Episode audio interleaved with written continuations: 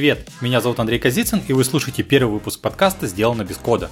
Моя основная цель во всем этом мероприятии – сделать ноу-код технологии более известными, узнаваемыми, полезными. Это ноу-код евангелизм. Мне было сложно представить, как я один что-то вещаю полчаса подряд, поэтому решил, что в каждом выпуске будет гость, и сегодня это Валера Врабия, маркетолог из Москвы. Мы вместе постараемся рассказать, что же такое ноу-код, на понятных примерах покажем, как его применять, какая от него польза и какие есть ограничения. Поехали!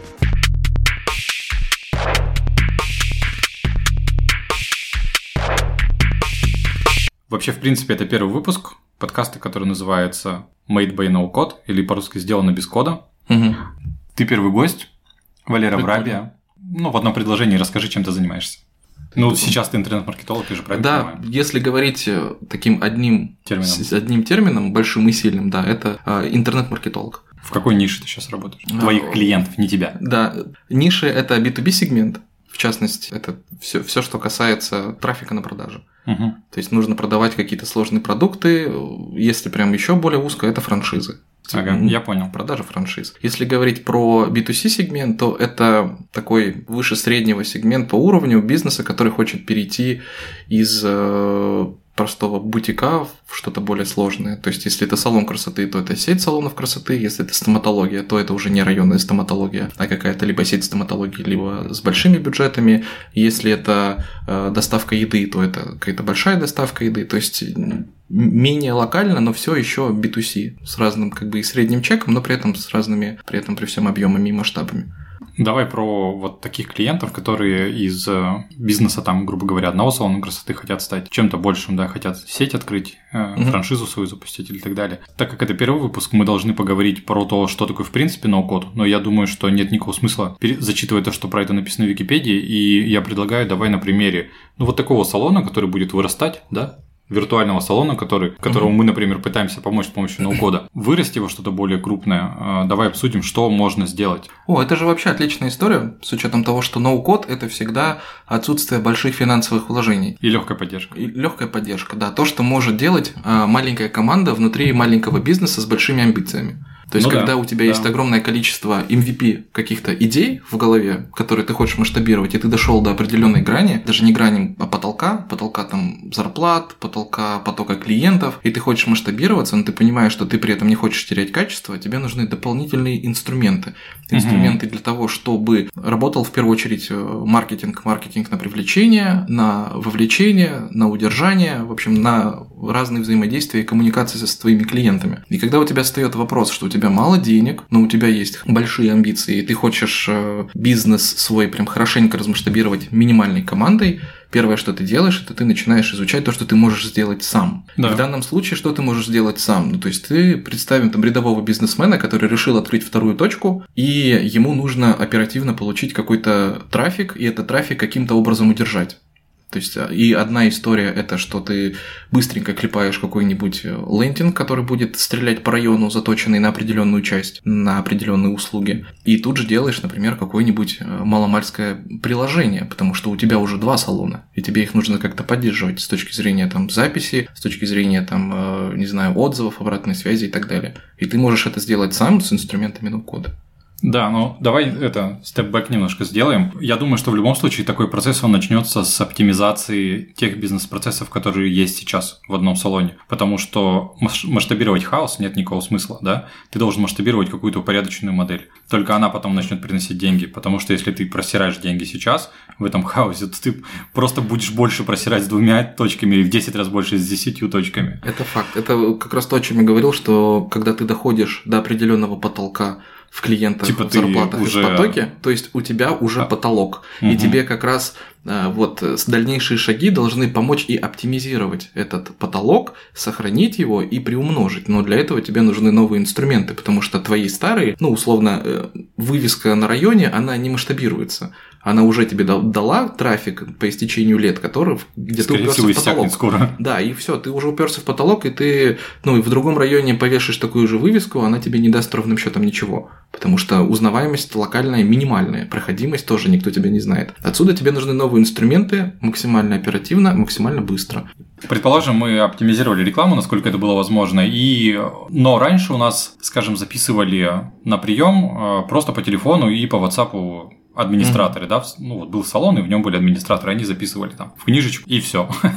И потом вычеркивали, когда человек не приходил мы же можем заменить этого человека, по сути, роботом, который записывает правильно с каким-то несложным алгоритмом. Именно. И что самое прикольное, как мне кажется, э, любой текущий инструментарий, который есть у бизнеса, он очень громоздкий. Условно, если тебе нужно... Э, это же ситуация, по которой появился такая штука, как TurboPage когда нужно было на конкретную ссылку, э, на конкретной странице дать ссылку, и это очень быстро прогрузится с мобилки. А, все, я вспомнил, вспомнил, что это за штука. Да, турбостраницы. И тем самым... В Яндексе. Э, да, да. В Гугле они как-то по-другому называли. И... Instance Pages, что ли, как-то так. Верно, да.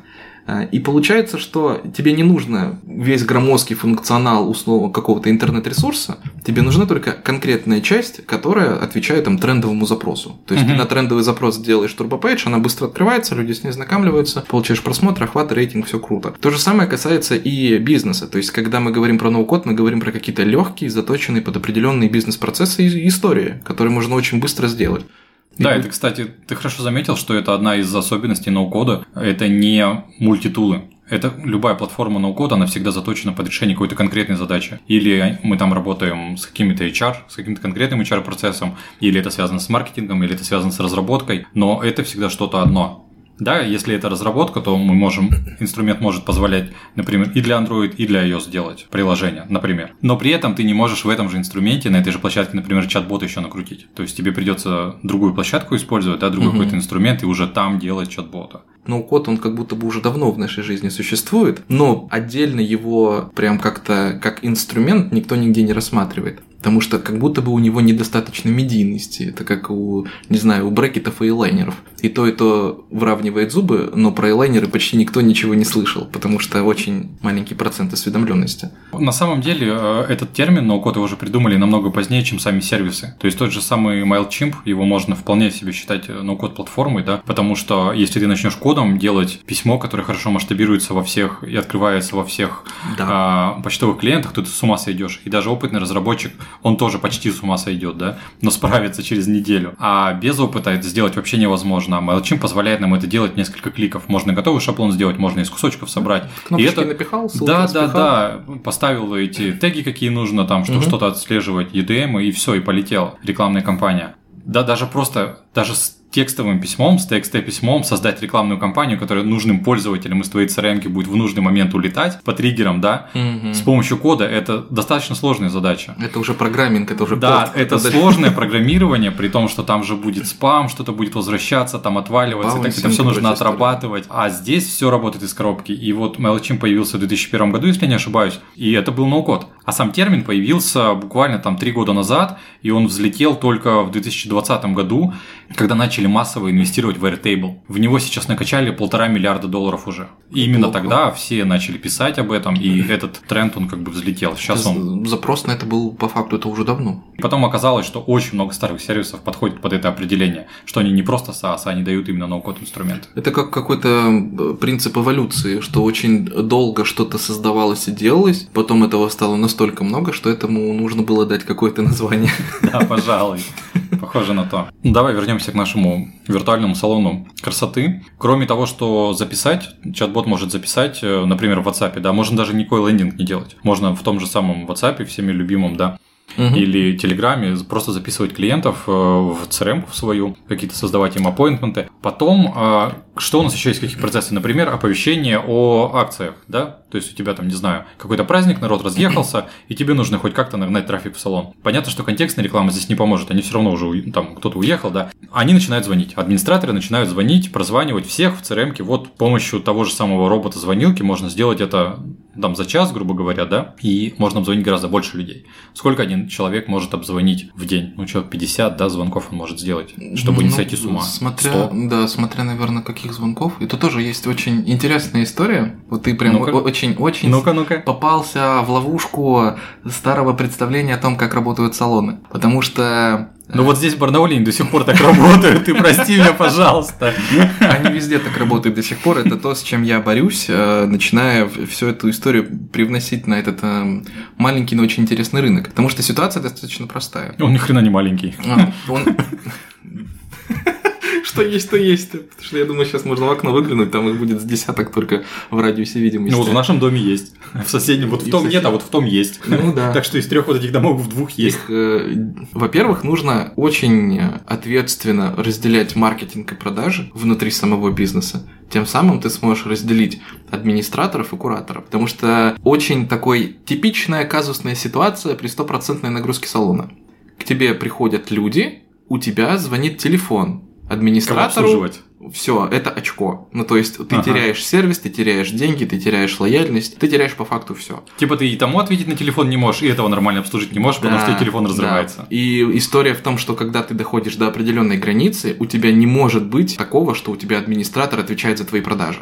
Потому что мало того, что он должен принять э, звонок, либо сделать звонок, у него должны быть и скрипты, которые отвечают всем требованиям и запросам, которые могут быть у ну, либо собой, у потенциального, либо у существующего. И отсюда ситуация, что администратор не может звонить. Он не должен никому звонить. Это вот... Но это так происходит. Это так происходит, к сожалению, из-за этого страдает сервис. Второй момент, что когда мы вот обсуждаем ситуацию с ноу-кодом, мы больше говорим про сервисные вещи. То есть это все в большей степени для людей, которые уже являются клиентами.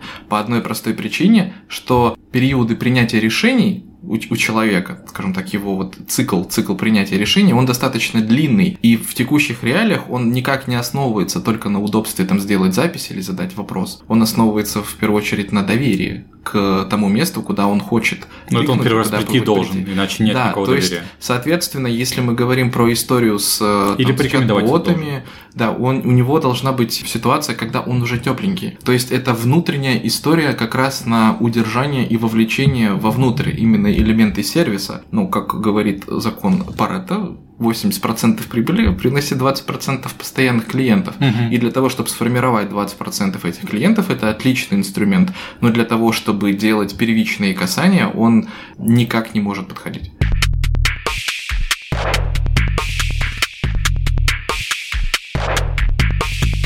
Давай мы будем говорить о тех бизнес-процессах и тех клиентах, которые у нас уже считаются текущими, чтобы ты не задавал мне неудобных вопросов. Ладно. Я понимаю, что ты маркетолог, что тебе хочется обратного.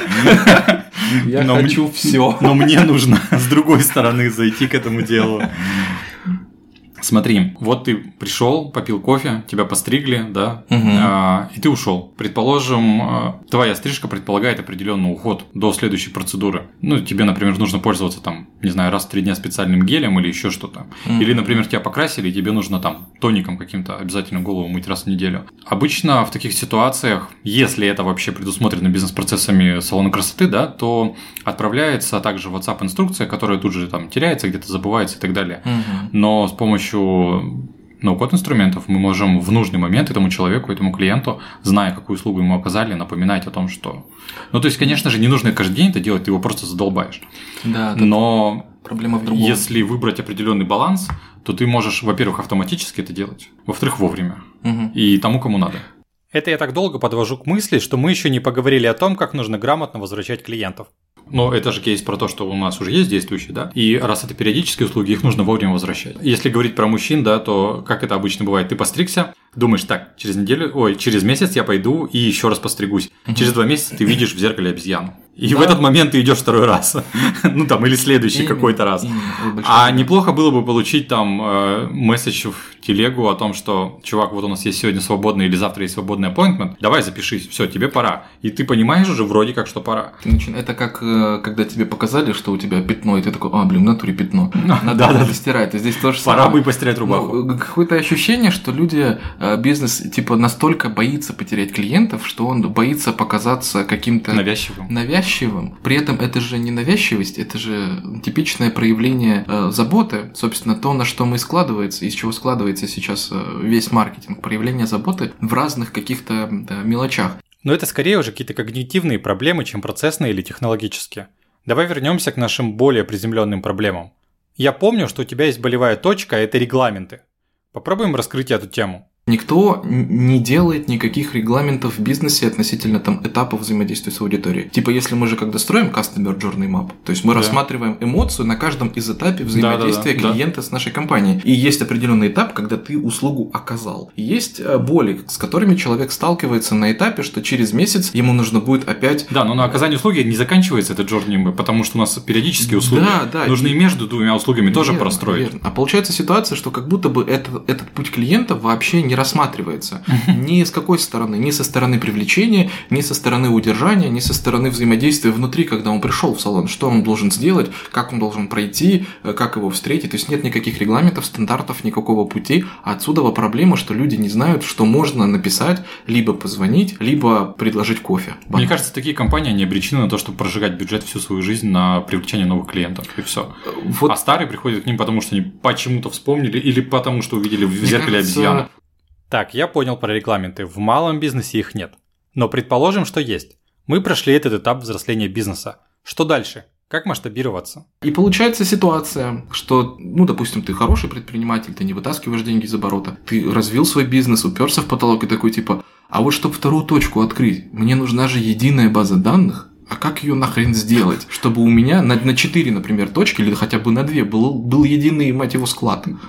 То есть и... раньше тетрадки тебе хватало в одном складе, а ну, теперь условно, у тебя нужно да. как-то клонировать тетрадку. Да, либо базовых вещей каких-то тебе хватало. И ты такой, ага, а, а что делать дальше? Ты по наитию начинаешь разбираться во всем сам и допуская ошибку э, выжившего, что коль у тебя здесь получилось, у тебя и там, в принципе, тоже получится. Потому что ты же, ну, бизнес же запустил, деньги заработал. Угу. И получается история, как с предприятиями в Советском Союзе, что убыточные предприятия кормились за счет э, сверхприбыльных предприятий развитии.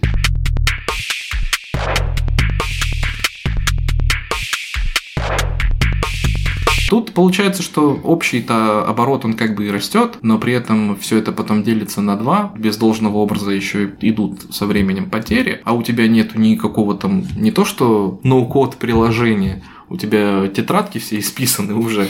И как бы утрированно это не звучало, но оно же ну, практически так и происходит. Да, сейчас как бы благо появились там бухгалтера на удаленке в большом количестве, что сейчас найти бухгалтера себе достаточно легко, чтобы хотя бы дебет с кредитом а, там сравнить. Есть много инструментов классных, но просто бизнес не понимает, и владельцы бизнеса, что есть люди, и должны быть люди, ответственные за эти процессы либо там на старте компании, либо на ее масштабировании, э, когда нужно сделать Но не просто больше. ответственные, которые в этом разбираются, При которые уже это делали. Поэтому тут э, такая ремарка для любого владельца бизнеса, нужно в базовом эквиваленте хотя бы разбираться в чем-то, чтобы найти хотя бы квалифицированного человечка рядом там с собой, который будет там помогать что-то делать, хотя бы выполнять поручения, чтобы не пришлось э, вместо того, чтобы заниматься развитием, приходилось CRM-ку настраивать. Окей. Okay.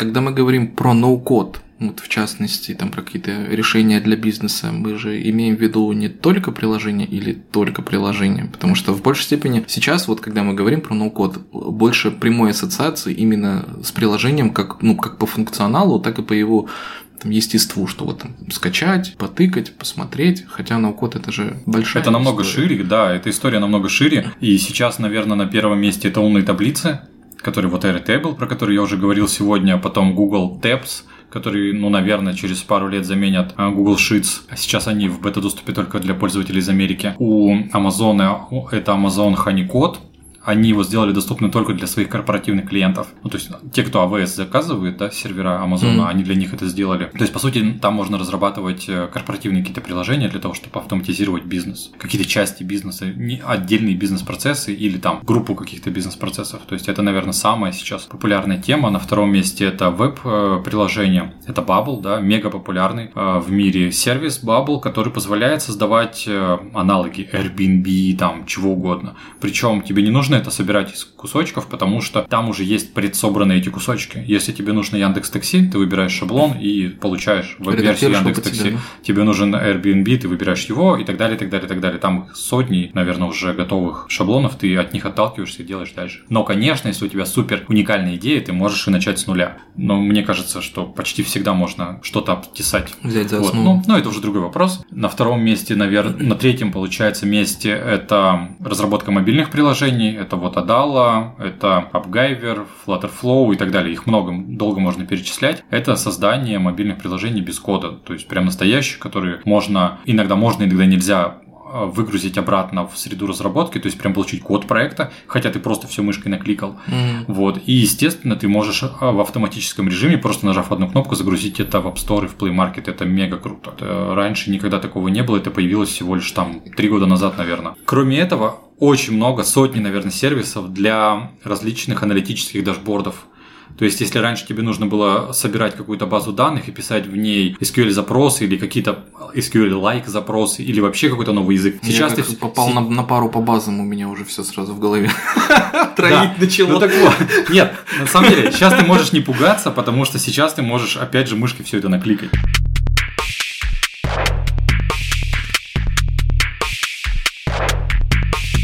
Можно ли говорить о том, что все-таки а, ноу-код приложения, они не для сложных задач, для какого-то малого бизнеса и какой-то оптимизации каких-то малых процессов, что все равно какую-то, ну, такую сложную историю с не знаю, не даже, чем придумать. Какие Может... ограничения есть? Да, какие есть ограничения? Про ограничения. Естественно, можно получить какое-то преимущество только в чем-то ужавшись, да, то есть невозможно во все стороны расти всегда без потерь. Поэтому все ноу-код сервисы, они, конечно же, сосредоточены на какой-то конкретной задаче, и есть определенные проблемы с масштабированием. Например, сотню или тысячу человек в день, да, такие сервисы выдерживают, как правило. Угу. Вот, но при этом они не блещут производительностью, они не будут летать. Но если, например, тебе нужно создать очень-очень популярное какое-то приложение, в которое одномоментно будут заходить сотни тысяч пользователей, угу. скорее всего, ноу-код такое не потянет. То есть я бы даже сказал, с очень большой вероятностью ноу-код загнется и встанет колом. Вот. Угу. То есть э, мы возвращаемся к тому, для чего вообще, если мы говорим про создание приложений, веб-приложений, мобильных приложений, для чего все это используется в первую очередь, это, конечно же, проверка гипотез. А проверяемые гипотезы, ну, на нескольких тысячах человек все-таки,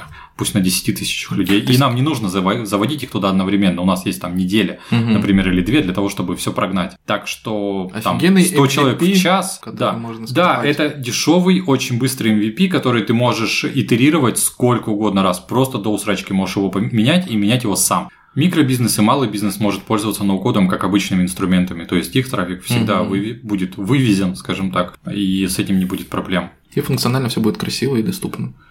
Ну, красиво тоже под вопросом, смотря что ты будешь использовать. Ну, грубо говоря, мы создаем дизайн мобильного приложения в Figma, а потом mm-hmm. повторяем его в каком-то на какой-то платформе, которая разрабатывает ноу-код мобильные приложения. Далеко не все, что мы в Figma нарисовали, мы можем там использовать. Во-первых, это то, что касается дизайна, и есть еще анимации. С анимациями mm-hmm. все еще хуже. Ну там, как правило, наверное, какой-то стандартный пак. Ну да, там 10 штук, вперед, назад, там э, уменьшение, увеличение и вот. Это и тоже одно, один из моментов того, что ты свою какую-то уникальную идентику, которая у тебя может быть, можешь только протестить на уровне гипотезы самого функционала, нежели там создание самого там итогового приложения. Ну да, конечно. И есть еще одна фишка, ну и если мы продолжаем говорить про ограничения, да, есть такая фишка, что если ты придумал какой-то технологический стартап, то есть твоя идея завязаны на какой-то новой технологии, mm-hmm. у тебя есть какой-то ноу-хау. Естественно, ноу-код тебе не подойдет. Ну, типа, если есть... никогда не было онлайн-заказа такси, и ты решил его сделать. Нет, то вот ты там... это как раз можно. Это можно. То есть... Ну, типа, э, если вот вообще никто никогда не делал. Нет, понимаешь, это не технология, это ниша. Ты используешь э, онлайн-заказ для какой-то ниши. Ты ничего на самом деле, ну, то есть в плане разработки ты не изобретаешь. Mm-hmm. А вот если ты изобрел э, какой-то новый вид блокчейн транзакций, mm-hmm. то извини меня, тебе нужен разработчик. И, ну, естественно, не будучи этим разработчиком, ты вряд ли что-то такое придумаешь. То есть ты, скорее всего, придумаешь и напишешь, а ноу-код тебе в этом не поможет. Есть ноу-код платформы, которые уже сейчас работают с Web 3.0, там э, с тем же самым блокчейном и так далее. Но они, естественно, поверх готового чего-то угу. работают. Невозможно на них создать новую технологию техническую. Ограничений, в общем, тоже в целом достаточно. Ну, главное понимать, для чего тебе нужен инструмент. Ну, вот у меня еще такой вопрос, достаточно понятный. Мы говорим о том, что людей большое количество может использоваться этими сервисами, особенно мини-макро-бизнесы. Да. Но проблема в том, что они об этом ничего не знают. Не как инструмент. Для многих приложений это все еще остается какая-то очень дорогая громоздкая история. Для многих э, само слово ноу-код пугающее. И вот вообще, если говорить про вот нишу ноу-кодинга, как она вообще развивается в России для того, чтобы быть э, именно с точки зрения предпринимательской деятельности более понятной. Потому что условно я как маркетолог могу предложить эту штуку, но мне нужно на что-то ссылаться. Ты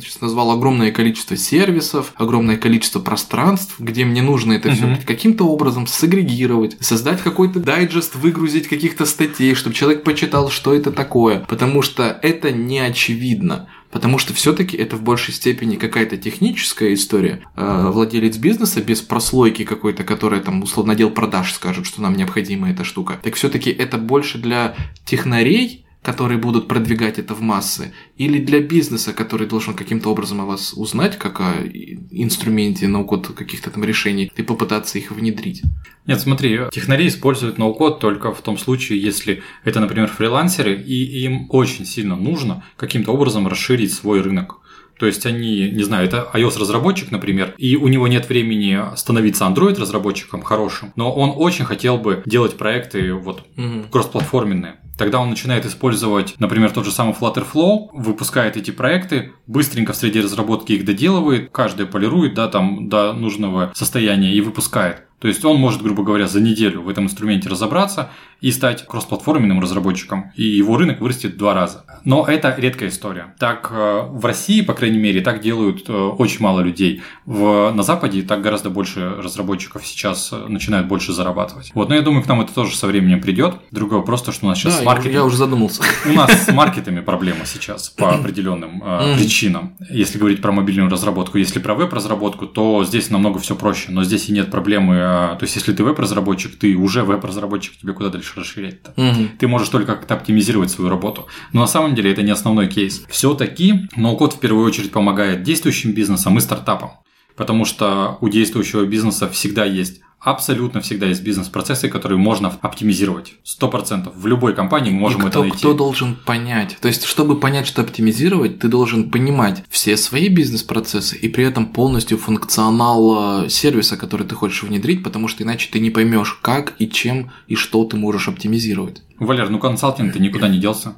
Угу. Ты ищешь э, ноу-код какого-то специалиста в этой сфере. Если тебе нужно с CRM как-то поработать или следами, ты ищешь в этой сфере. Если тебе нужно с мобильным угу. приложением, то в этой. С ним консультируешься там платно или бесплатно, когда договариваешься, и все. И получаешь нужные тебе знания. Ну, естественно, кроме гугления, потому что можно и нагуглить не, при это желании. получается, что так или иначе владелец бизнеса, который, у которого есть вся картина его бизнес-процессов, должен понимать, что существует такая технология, которая очень легко может что-то там оптимизировать. И он думает, так, мне бы поглубже в этом разобраться. И он, собственно, ну, занимается историей с... На самом деле ты затронул такую тему, которая меня жутко бесит. Смотри, у нас, э, так как у нас край, да, и наша страна, они супер IT-развиты по сравнению со многими другими mm-hmm. странами, у нас чудовищная конкуренция среди веб-студий и студий мобильной разработки. Просто огромная. Даже у нас в Барнауле, в маленьком городе, больше 200 веб-студий. Но это просто с ума сойти. На 700 тысяч человек. И еще сколько фрилансеров. А фрилансеров просто бесчисленное множество. Вот, естественно, все так или иначе друг с другом конкурируют. Все старые классические студии срать хотели на ноу-код. Потому что, во-первых, новые инструменты потребуют и перестройки внутренних процессов.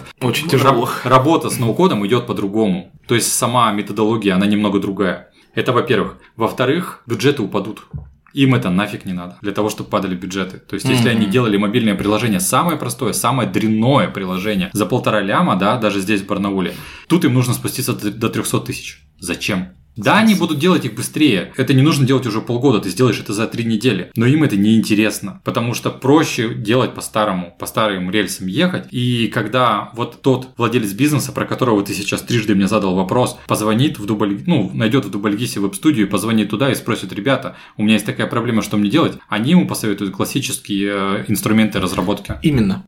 Вот отсюда и вся проблема. Ноу-код на стадии такого подростка, то есть семя, в которое России, да. начало только да. прорастать. Соответственно, пройдет еще немало времени, прежде чем э, бизнесмены разберутся, что есть такой инструментарий, поймут, что можно на каких-то вещах значительно сэкономить, при этом создав классный продукт с точки зрения гипотезы и с точки зрения внутренних каких-то процессов, да, в плане там э, работы с сервисом, что их можно создать быстро, эффективно, недорого и э, найти специалистов. Но пока проблема в том, что и специалистов немного, и информации, до которой можно найти прям в быстром доступе тоже немного. И отсюда такая история, что как будто бы свободная ниша для того, чтобы пободаться даже с какими-то амбассадорами за счет того, что у тебя есть новое технологическое решение. Знаешь, сколько подкастов про ноу-код в России? Ну ты напря... напрягись и выдай результат. Я думаю, не больше десяти.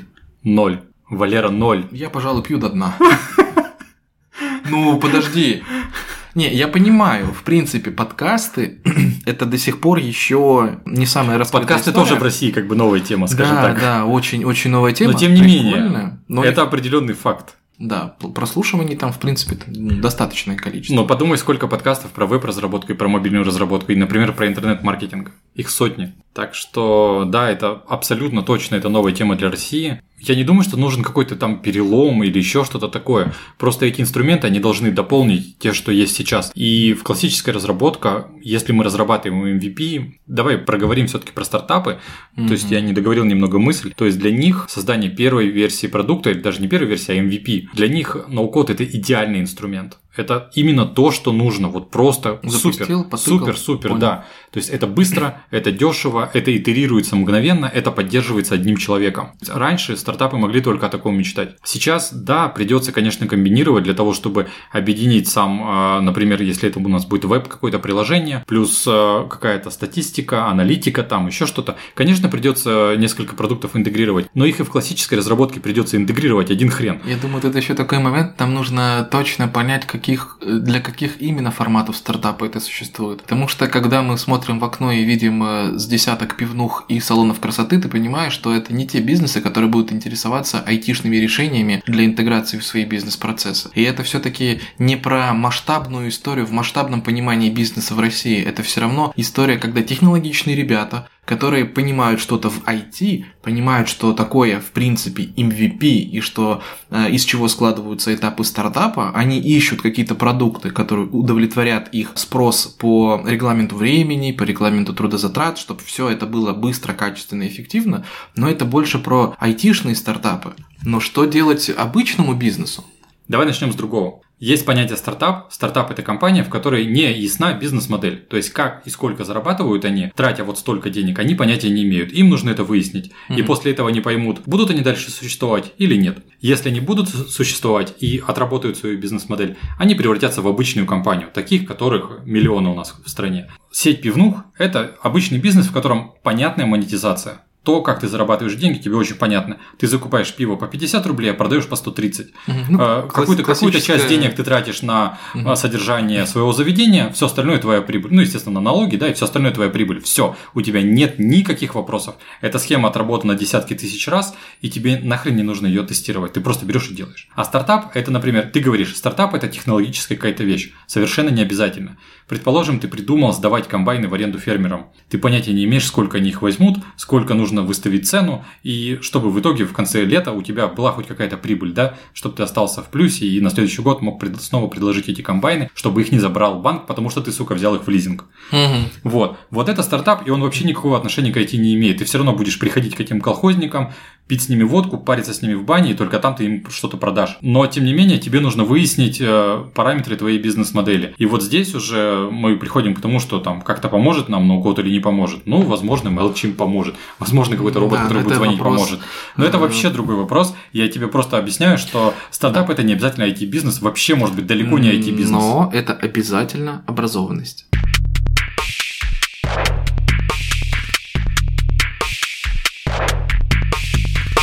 Я думаю, что классно то, что они уже есть, инструменты, они существуют, и для если у тебя уже есть какие-то клиенты, да, ты с ними так или иначе работаешь, взаимодействуешь и так далее. Практически все эти сферы, начиная от э, первого знакомства с клиентом, да, какого-то квалификации или да, и заканчивая сбором обратной связи о оказанной услуге, например, или о проданном товаре, все это абсолютно можно автоматизировать с помощью ноу-код инструментов.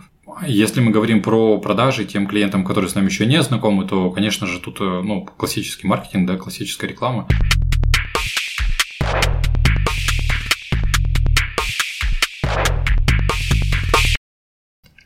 Валера, спасибо тебе огромное за столь всеобъемлющий рассказ и Спасибо, классные спасибо. вопросы. Без малого на много времени. Да, было круто. Спасибо. Пошуршим, Мы пошуршим. по- Пожимаем руки, да, Да, то, то, чего вы не видите, но на самом деле оно происходит. Мы должны почувствовать. Да, Спасибо, что позвал.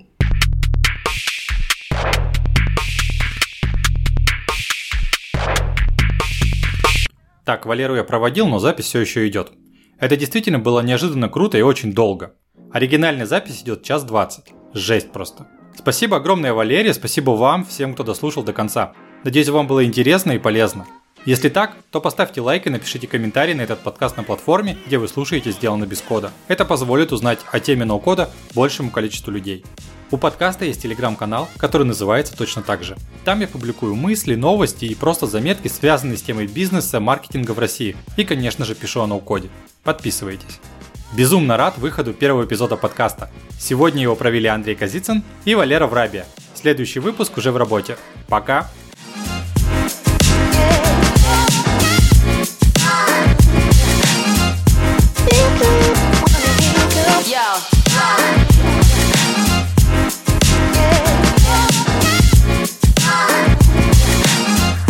Physical